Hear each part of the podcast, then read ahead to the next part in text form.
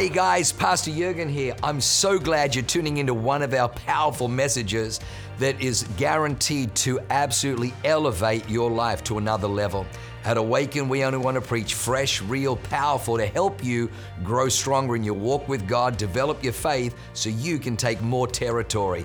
I'm praying that God blesses you and enriches your soul as you listen to this amazing word from God. God bless you. William Booth lived from 1829 to 1912. 83 years uh, of age, and he was a powerhouse. He was ostracized from the church in his day because he took the songs of the world and put Christian lyrics to them, and they said that he shouldn't be using secular music.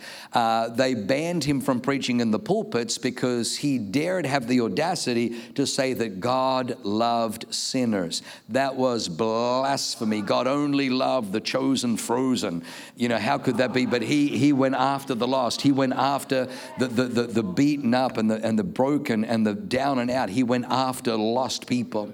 And so he, he was ostracized, but, but he started the Salvation Army. And what I like about him was him and his wife. It was, it was William and Catherine Booth. Together they pioneered. The, the more I studied William Booth, the more I began to see uh, how, how he, he was like an awakened pastor 150 years before Awaken. He's just amazing. So today we're, we're, we're in a building that used to be the Salvation Army's building.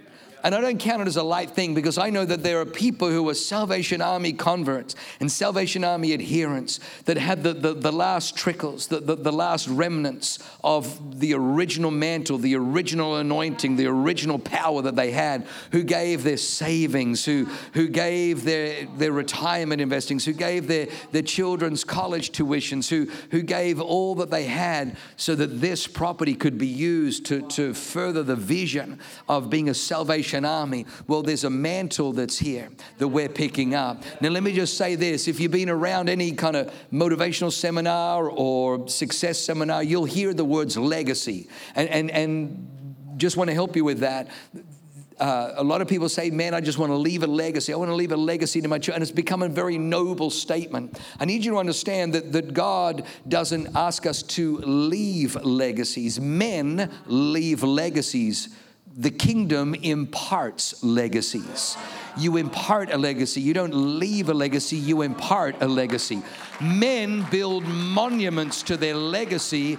God leaves a mantle to be picked up Elijah left a legacy by example of what he did, but there was a mantle. There wasn't a monument. Elijah didn't build a monument to his legacy that he left. To, no, he left a mantle that could be picked up so that Elisha could operate in the same anointing. In fact, a double portion of the anointing to carry on the ministry.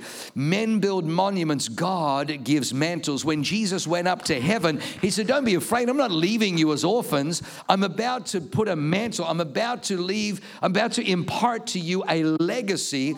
Wait in Jerusalem, you're going to receive power when the Holy Ghost comes upon you. And the miracles that I did, you'll do. Even greater works than these will you do because I go to the Father. Right now, I'm one amongst all of you, but when He, the Spirit of truth, comes, you'll be baptized with power and you'll operate in power, and it'll be like I'm with every single one of you living in you.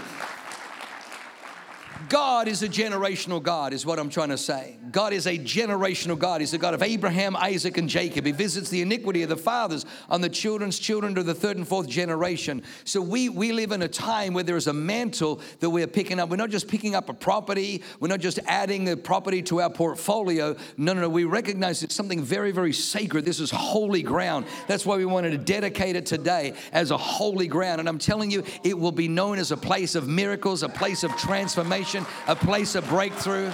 It'll be a place that pushes back the powers of darkness and brings in the kingdom of God. Can somebody say amen? So that was point number one. Point number two. So I've got six quotes from William Booth, only six. I had to reduce it just because of time. And uh, I'm going to get through all of these in the name of Jesus.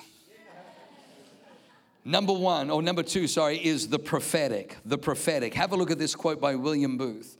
I consider that the chief dangers which confront the coming century will be religion without the Holy Ghost, Christianity without Christ, forgiveness without repentance, salvation without regeneration, politics without God.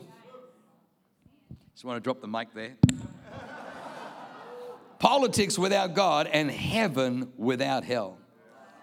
When I, when I read that, it, it, just jumped out. I thought, oh my gosh, he, he was a prophet. He saw what was happening. He saw the he was a discerner of the times. The church has to be a prophetic voice.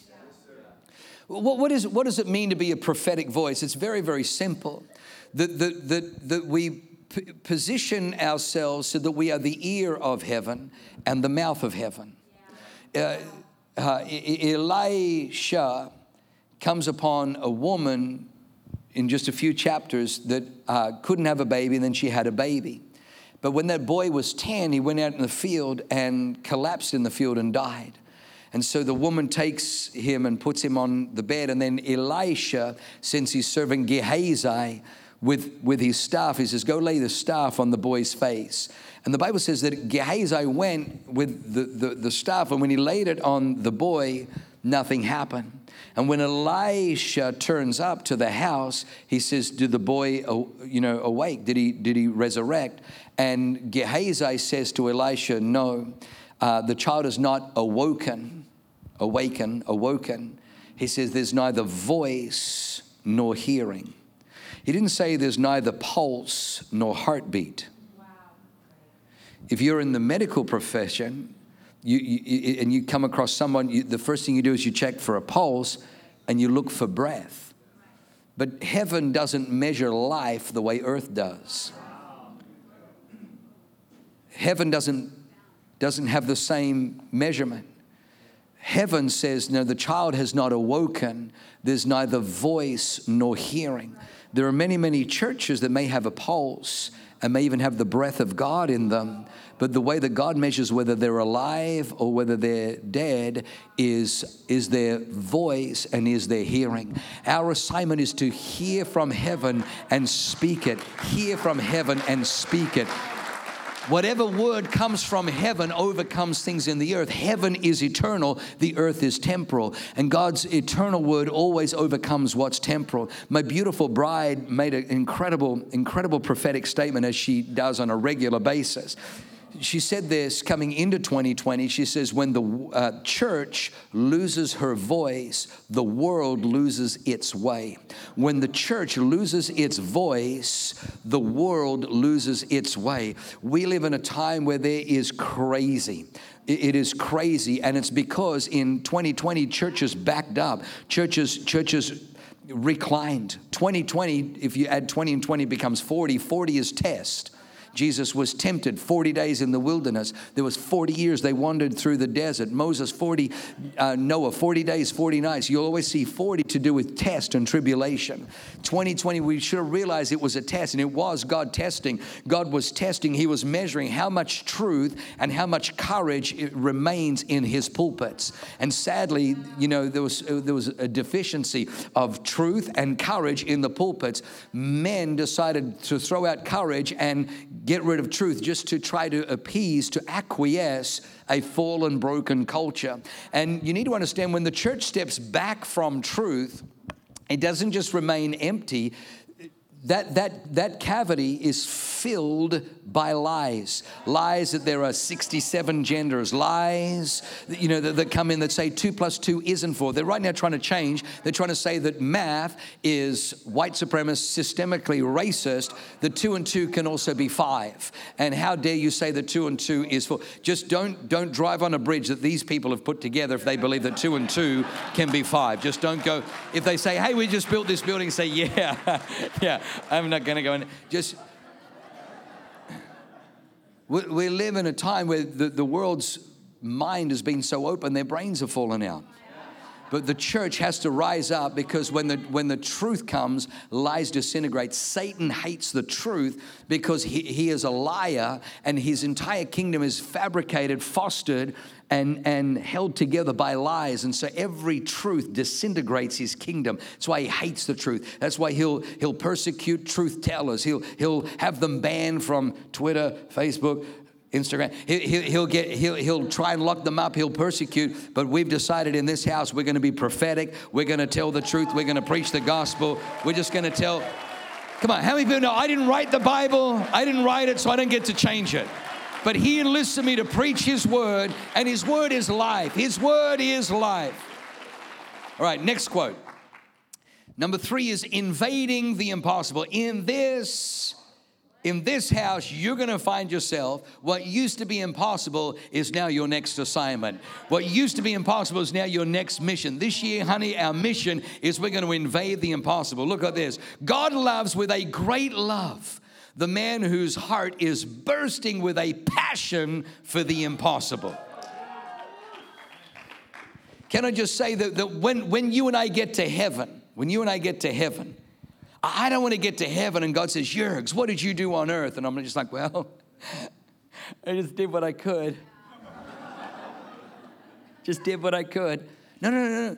Life's too short. When I get to heaven, I, I, I, I want to be able to look at God and say, I, I did what I couldn't.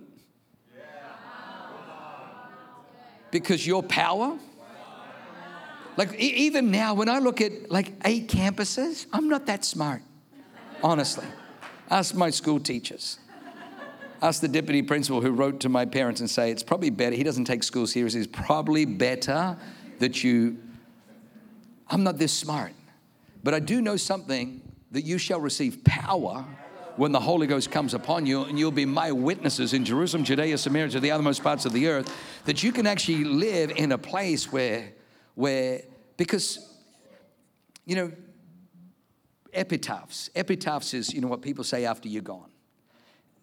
I only want two words on my tombstone. On my tombstone, I want the word wow. Because even, even if someone's dyslexic, they can still read it. Wow, wow, wow, wow. I want the word wow. And then right next to it, rhymes with it, I want the word how. I want people that, that grew up with me going, How?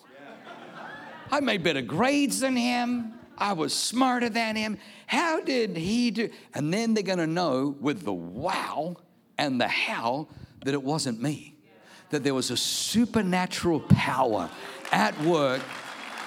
In this place, we want you to partner with God. Don't do life for God, do life with God one of the greatest traps the devil gets religious people into is I'm doing this for God, I'm doing this for God, I'm doing this for God, I'm doing this for God. You can be so busy for God that you can miss God.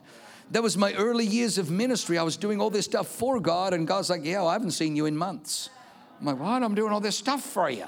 I'm burnt out. And he's like, Yeah, exactly, because I didn't ask you to do it for me, I asked you to do it with me. The Bible says we're co laborers with Christ. So I want you to understand in this house, we want to get you hooked up to the most powerful being in the entire cosmos. He spoke and created the heavens and the earth, and that power is still available to you today. And when that power gets a hold of you, you start invading the impossible. You'll start marrying way out of your league, John Soriano. You'll start prospering and flourishing and making beautiful families. Invade the impossible in Jesus' name, amen. Number four, I've got to stay on track, stay on track. Number four, Número cuatro, sustainable revival. Look at this one. This, this one always reminds me of your pastor, Pastor John Heinrichs. I am not waiting for a move of God, I am a move of God. Bam. I'm not waiting for a move of God, I am a move of God. That's the hammer time right there. You know, the Bible says in the book of Acts, this was the commentary. They said, These men who have turned the world upside down have come here also. And then the Bible says, And when they examined these men, they went, Huh, these are, these are untrained, uneducated men, and yet they are turning the world upside down. And then they realized, These have been with Jesus. The mark that somebody has been with Jesus. I'm not saying somebody who's been religious. I'm saying somebody who has been with Jesus is that my God, these people turn, they, they exceed their pay grade, they exceed their educational level, they exceed every every limitation that the world has put on them. Your life should be in, in that place. One of my favorite bio, uh, favorite Christian heroes was a guy called John G. Lake. John G. Lake from Spokane, Washington. He went to, he went to Africa as a missionary, and, uh, and he had one suit.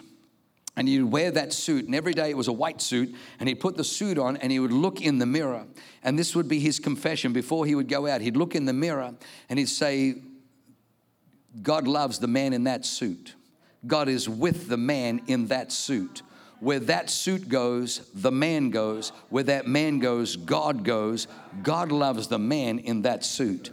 At that particular time in Africa, they were, they were drawing people back to the United Kingdom and back to America, missionaries, because of the outbreak of the bubonic plague. People would die. It was, it was devastating. It was like literally millions of people were dying. John G. Lake didn't leave, he stayed. And in fact, it was, the, the disease was so bad, the plague was so bad that when people died, they just left their, their decomposing corpses in the streets.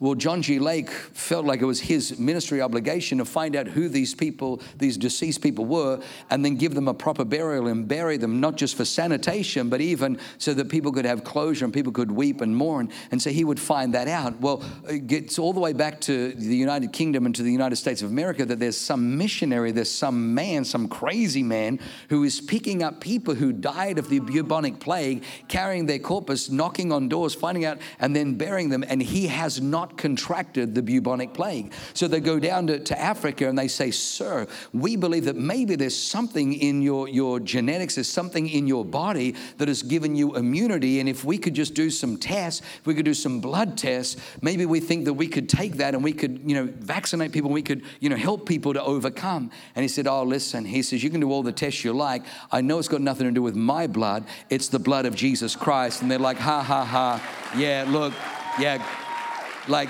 you know we, we honor you with your with your religious virtues but we're men of science. We're men of science. He said all right. He says i'll let you do the test. Providing you let me do one test with you. And they're like well what is it? He says i'll tell you when you've done the test. So they took his saliva and they, they did studies with his blood and with his immunity and with his they did every test. Everything coming they, they were scratching their heads like we, we can't we can't figure it out. And so then john g. Lake says listen take some of the saliva from that that dead corpse and put it into my hand. They said, Sir, we can't do that. We can't do that. Because it's literally like signing your, your, your death sentence. He says, Well, I'll sign a piece of paper basically abdicating you guys from any responsibility. So they made him sign a release form. And then he says, Take some of the saliva, put it on a glass first, and make sure you see the plague. They put it on, on one of those little glass slides, and they looked down and they saw, they said, Sir, the, the, the, the plague, it's multiplying even in the saliva. He says, Now put it in my hand. They're like, Sir, we advise you not to. He puts it in his hand, and then he does this. He lifts his hand and says, In the name of Jesus Christ, I curse the bubonic plague. And then he put it back under the microscope. He says, Now tell me what you see. And as they zeroed in, every single cell was dead. I'm not waiting for a move of God, I am a move of God. You shall receive power when the Holy Ghost comes upon you. The church, the, the, the, city of San Diego doesn't need another church that spouts religion. The city of San Diego needs a church with power. We didn't travel all the way from Australia to give San Diego what it's already got. We came with some power. We didn't come waiting for a move of God. We came to be a move of God. Can somebody say amen? People always talk about, people always talk about you know, we're praying for revival, praying for revival, Pastor. We're praying, and that's what I did when you asked Leanne when we first got got. You know, we used to go to prayer meeting, and the prayer meeting was, all right, we're going to shout to the north, north. We command you, give up all the people. We speak to the south, south. We declare people come. We speak to the east, people come. We speak to the, and we would spit on each other and prophesy, and then we'd dance, and revivals coming, and, woo, and we'd leave, and we're like, man, you know, all right, God, we did our bit hola, you know, like we're waiting for God to do his. Why, why is God so reluctant to send revival? And then God's like, because I sent my only begotten son as a lamb to be slaughtered, butchered by the Gentiles, crucified on a cross. He gave his life. Then he went into hell, crushed the devil's head, took the keys of death, took the keys of hell, and then rose again on the third day, conquering death, conquering hell, destroying the works of the devil.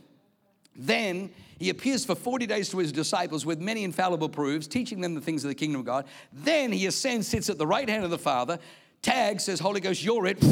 Holy Ghost comes down, power on the church. The church gets empowered. It's like, and now what, what else do you want me to do? He's like, I think it's your turn. So we we we just decided, we just decided that we're just gonna kind of take the Bible literally when Jesus says, Now you've received power, go into all the world and make disciples. So what we do is we just go and make disciples, and they make disciples, and they and so every building that we get, God fills. And it just keeps, and we have to keep buying buildings because at Balboa for the last 20 months, we've been in overflow in the 10, and then overflow in the 12, and overflow on any special event. So we knew we needed to believe God for another building. And God just keeps doing this because we're not believing for revival, we're in a sustainable revival. Revival is happening. Somebody say, Amen. Cinque, cinque for my Italian friends, is discipleship. Discipleship. This is what William Booth said. He says, To get a man soundly saved, it is not enough to put on him a pair of new breeches, to give him regular work, or even to give him a university education. These things are all outside of a man. And if the inside remains unchanged, you have wasted your labor. You must, in some way or other, graft upon the man's nature a new nature which has in it the element of the divine. Discipleship is, is the empowerment and the development of Christ in you. That, that's, that's what it is. You, you should notice this. Galatians says that. Uh, the, the spirit wars against the flesh, and the flesh wars against the spirit. These are contrary to one another, so you don't do the things that you want. I found that when I got born again, I was born again, I was going to heaven, but so much of my, my memory, my, my, my defaults were still the things of the world. I was still addicted to drugs and alcohol and sleeping with girls, like still addicted to all these sins. But all of a sudden, there was a, there was a, there was a, a new spirit in me. And I remember going to my girlfriend's place and driving home, just like, why, why do I all of a sudden feel, ah? Why, why do I feel guilty? Why do I feel, because I was now born again? When you're born again, the Christ nature comes in you. And the Christ nature is a life nature. The Bible says the works of the flesh lead to death. The wages of sin is death. You may be in sin, but the time's coming where payday that's what wages is. You labor, and then on the first and the 15th of the month, the wages turn up. Well, the wages of sin, well, I'm not, I'm not well, it's coming. But you don't want to, you don't want to receive that paycheck. The wages but the Spirit brings life. And so we want you to, we want to empower you. Discipleship is about teaching you how to walk with the spirit of life that's in God. And I'm telling you, every time I've said no to the flesh and said yes to the spirit, elevation. Every time I said no to the flesh, yes to the spirit, promotion. Every time, eh, your life, freedom. There's a truth that you can't be delivered from something you're unwilling to repent of. But repentance only can come where you realize, oh my gosh, there's a conflict in me.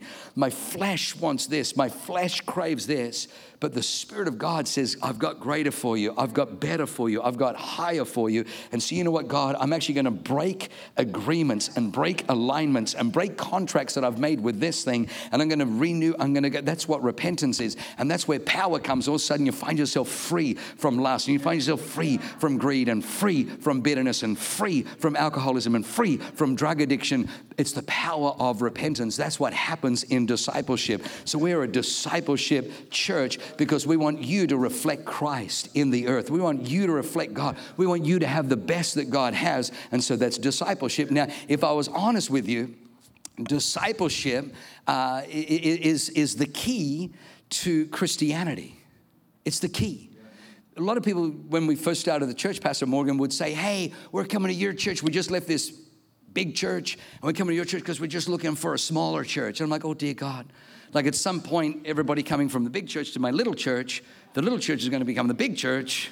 And then do they just go back because now it's little again? And then them going back, do they ruin it because then it becomes big and everyone's, and you know, like it's just, just and, and, and God said to me, actually, you don't need to worry about that. What people are looking for is connection. They feel lost, they feel disconnected in a big church. He says the reason that happens is because that they've forsaken the Great Commission. The Great Commission is discipleship go into all the world and make disciples. He says, if every person is being discipled, if every person has connection and is being developed, empowered, and discipled, before we started the church, I, I did a 40 day fast. And the reason I did a 40 day fast is I was hoping that one 40 day fast would clear out all the cobwebs because I, I knew that God was calling us to San Diego, but I felt sorry for San Diego because they were getting me. And so I thought, well, if I can just, you know, clear out all the, the ugly parts of me, then I can come and, you know, serve God. And, and it did. It kind of broke a whole lot of stuff, which is always good. But, but the first 10 days are hell. First 10 days, oh dear God.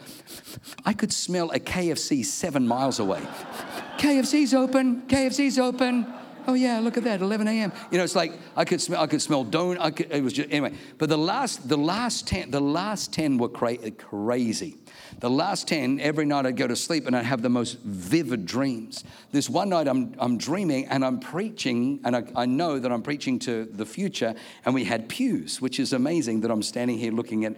But as I'm preaching, you know, you know when you're in a dream, you're just kind of locked. You, you like, you, you, know, you can't narrate it, you're just in the dream. Like you didn't, you're just in, and so I'm in. And so I'm preaching, and as I'm preaching, people are going, Whoa!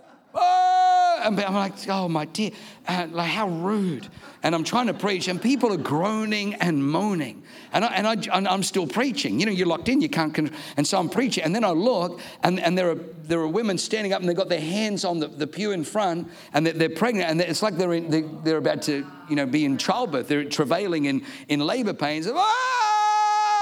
And so I'm, pre- I'm like, dear God. And then I look out again, and now the men, men are standing up, and the men are pregnant. And I'm trying to get out of the dream, but you can't get out of the dream because you're locked in. You're locked in. You can't. And so I'm looking now and I'm still preaching. I'm like, why are you still preaching? Like, for goodness sake, you know, get them to a hospital or something. This is great. And so I keep preaching. And then all of a sudden I have x ray eyes and I can see inside the tummies. And the tummies were massive. And they weren't like little, you know, three months, six months. They were like four year olds and seven year olds and 10 year olds. And, and people, ah! and the groaning was, and so finally I woke up. I'm like, oh dear God, wow, that, that was just crazy. And God said to me, that's San Diego. And I'm like, oh my gosh. He goes, that's your assignment. I said, you want me to break a spirit of abortion? And he's like, oh myself. He's like, did you see a spirit of abortion? Like, it's all we learn in Bible college. He goes, no, no, no. He says, I'm sending you to San Diego to be a midwife. A what? A midwife. You mean a midman? It's like, no, no, no, mid, midwife. He said, he said, because the predominant culture in the church in America is the man of God. He's the man of God. This Sunday, you're going to hear from Pastor. Pastor's preaching live at Bejo, but it's going to be broadcast, simulcast to all the other locations because he doesn't trust any of the plebs at the other locations. What do these people possibly have to say? He's the only man of God. And so, so he's like, I don't want you to do that. He says, Your assignment when you get to San Diego is I want you to see the giftings, the callings, the anointings that are in my people, and many of them are sitting in pews, and many of them are sitting in church seats but there's no room because the pastor has to be the center of attention. The pastor has to be the pony doing all the new tricks, and there's no room. And if anybody threat, if anybody comes up with a gifting or an anointing or whatever, they're immediately crushed or driven. He says, not you. He says, when you get to San Diego, you find the gold in people. Now, here's the key to discipleship: to get to the gold, you got to move dirt. How many people have ever been in a lazy river and you, are kind of in the lazy river going, man, this is awesome. And then a gold bar floated by and you're like, oh, what? Is, honey, we're going out for dinner. And never happened. Well, how many people you kind of walking along and you see a gold bar on the side of the road and you're like, I'm going to come back tomorrow and pick that up. Gold doesn't float in rivers or, or sit on the side of the road. It has to be mined to get to the gold, you've got to move a lot of dirt, a lot of debris, a lot of hard granite and rock. some clay. Discipleship, if you'll allow it, it's, and it's a faith trust. Can you trust these pastors? Can you trust these leaders to talk to you about your dirt? My do you want be your dirt? Ah, you've got as much dirt. Whoa, whoa, settle down there. Discipleship is allowing people to come in. Now, listen, if they only want to point out your dirt and if they don't see the gold, they have no right to speak to you. If they don't see the gold, they have no right to point out the dirt. But when people say there's gold in you, but you've got to let me deal with this dirt, you've got to de- let me deal with this rock, you've got to let me deal with this. That's discipleship. That's what we do. What am I up to? Number six? Uh oh. All right, number six. Number six is, oh, I love this one the empowerment of women. The empowerment of women. Some of my best men are women. In a misogynistic, male dominant, it's just amazing how, you know, the, the, the women too often were, were discarded, put off to the side. Jesus was the greatest elevator and empowerer of women. William Booth did the ministry with his wife, Catherine Booth. Some of his greatest preachers, some of his greatest ministers were women. One of the biggest things they told me when we moved here, Pastor Jenny, was hey, hey, yeah, and we watched a video of you and your wife. Yeah, don't do that here. Don't do that here. Yeah, yeah. If you want to build a church in San Diego, yeah, don't let your don't let your wife preach. I'm like, okay. First thing I did was, Leanne, we got you on the preaching roster on this day, on this day, and on this day. Because Galatians 3.28, have, have a look what it says. If we can throw the Galatians one up. Galatians, I'm pretty sure it's 3.28. Yep, Galatians 3.28. There is neither Jew nor Greek, slave nor free. There is neither male nor female, for you are all one in Christ Jesus. You're all one in Christ Jesus. So this this misogynistic, chauvinistic, well, the Bible says a woman shouldn't teach or have authority over a man. Exactly. Just calm down. Um, when Pastor Leanne preaches, when Pastor Becky preaches, when Pastor Jenny preaches, they are not over they are under my authority. Every healthy home has a papa's voice and a mama's voice. My children need not, not just daddy's voice, they need mummy's voice. The church is the house of God. It needs a father's voice and it needs a mother's voice. The woman came from the man, bringing something to be a helpmate to the man. We would rob you, we would rob church, and we would rob life if we were this misogynistic, it's just a man's club here, and our wives are interchangeable. No, no. Our wives are co laborers, they are partners. We partner together. William Booth empower women, we empower women. And the last one, numero siete. Oh, I love you, Pastor Becky. A dominion mindset. Secular music, comma, do you say belongs to the devil? Question mark. Does it? Question mark. Well, if it did, I would plunder him for it. For he has no right to a single note of the whole seven. Every note, every strain, and every harmony is divine and belongs to us. I like William Booth. The mantle that we're picking up is the greatest arts and the greatest music and the greatest theater and the greatest Broadway and the greatest productions and the greatest event don't belong to the devil. The devil has hijacked Hollywood and he has hijacked music and he has hijacked the arts and he has hijacked entertainment. But we're a church that is taking it back. We're taking it back and we're using the arts for the glory of God. Johann Sebastian Bach said that all music is created for the worship and the glory of God. Leonardo da Vinci says that all art has the, as its highest purpose the edification and the glory of Almighty God. Come on, let's stand to our feet. Let's stand to our feet. Lift your hands high to heaven. Father, we thank you right now that we're picking up the mantle. Just say these words say, I am picking up the mantle. I'm picking up the mantle. Say one more time, I'm picking up the mantle. I want you to know the mantle that you, you picked up, it, it, it's a real thing. It's a real thing. What William Booth began, he didn't leave a monument, he left a mantle. The legacy is not something that is left, it is something that is imparted.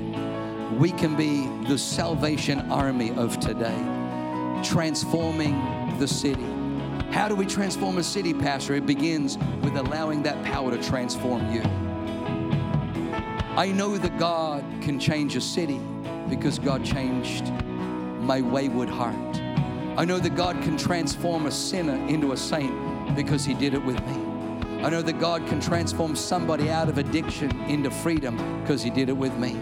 I know that God can transform somebody from hopelessness and helplessness and low self image and low self esteem into somebody who can believe God to do great things because He did it with me. If you're here today and you've never surrendered to Christ, if you're here today and you've never given your heart to Christ, friend, that's where it begins. Pick up the mantle today and let that power work first in you. It'll work first in you and then it'll work in in the closest relationship. It'll work in your marriage, it'll work in your family, it'll work in your finances, but the power's got to work first in you. Let it work first in you. So if you're here today and you're saying, Pastor, I need to surrender to Christ. Pastor, I need that power working in my life. If that's you, would you just give me a wave of your hand? Thank you, sir. Thank you, sir. Thank you. Thank you. Who else? Thank you, sweetie. Thank you. Thank you. Who else? Thank you. Anybody else? Thank you. Thank you up the back. Thank you. Thank you. Anybody else? Just give me a wave. Thank you. Anybody else? Thank you. Thank you. Anybody else? Thank you. Thank you. Thank you. Thank you. Thank you, sir. Thank you. Anybody else? Thank you on the side. Thank you. Let's pray this prayer out loud. Let's say these words. Say, Dear Heavenly Father, I want to thank you today. You so love me. You sent Jesus, your only Son, on a rescue mission to save my soul. Jesus, thank you for dying on the cross so that my sin could be forgiven, wiped out. Today I am clean, forgiven because of you. I thank you, Jesus. When you rose from the dead, you conquered the devil and you conquered grave so that I can live free forever. In Jesus' name, amen. Wow, what an amazing word. I hope you enjoyed that as much as I did. Hey, listen, for more information about our church, go to www.awakenchurch.com or subscribe to our YouTube channel if you haven't already, and download our app. It is amazing. It is chock full of incredible messages, information about upcoming events, and you can even support our ministry if you feel so inclined. We loved having you with us today. We look forward to seeing you again. God bless you. Live a life that is transformative. Bye for now.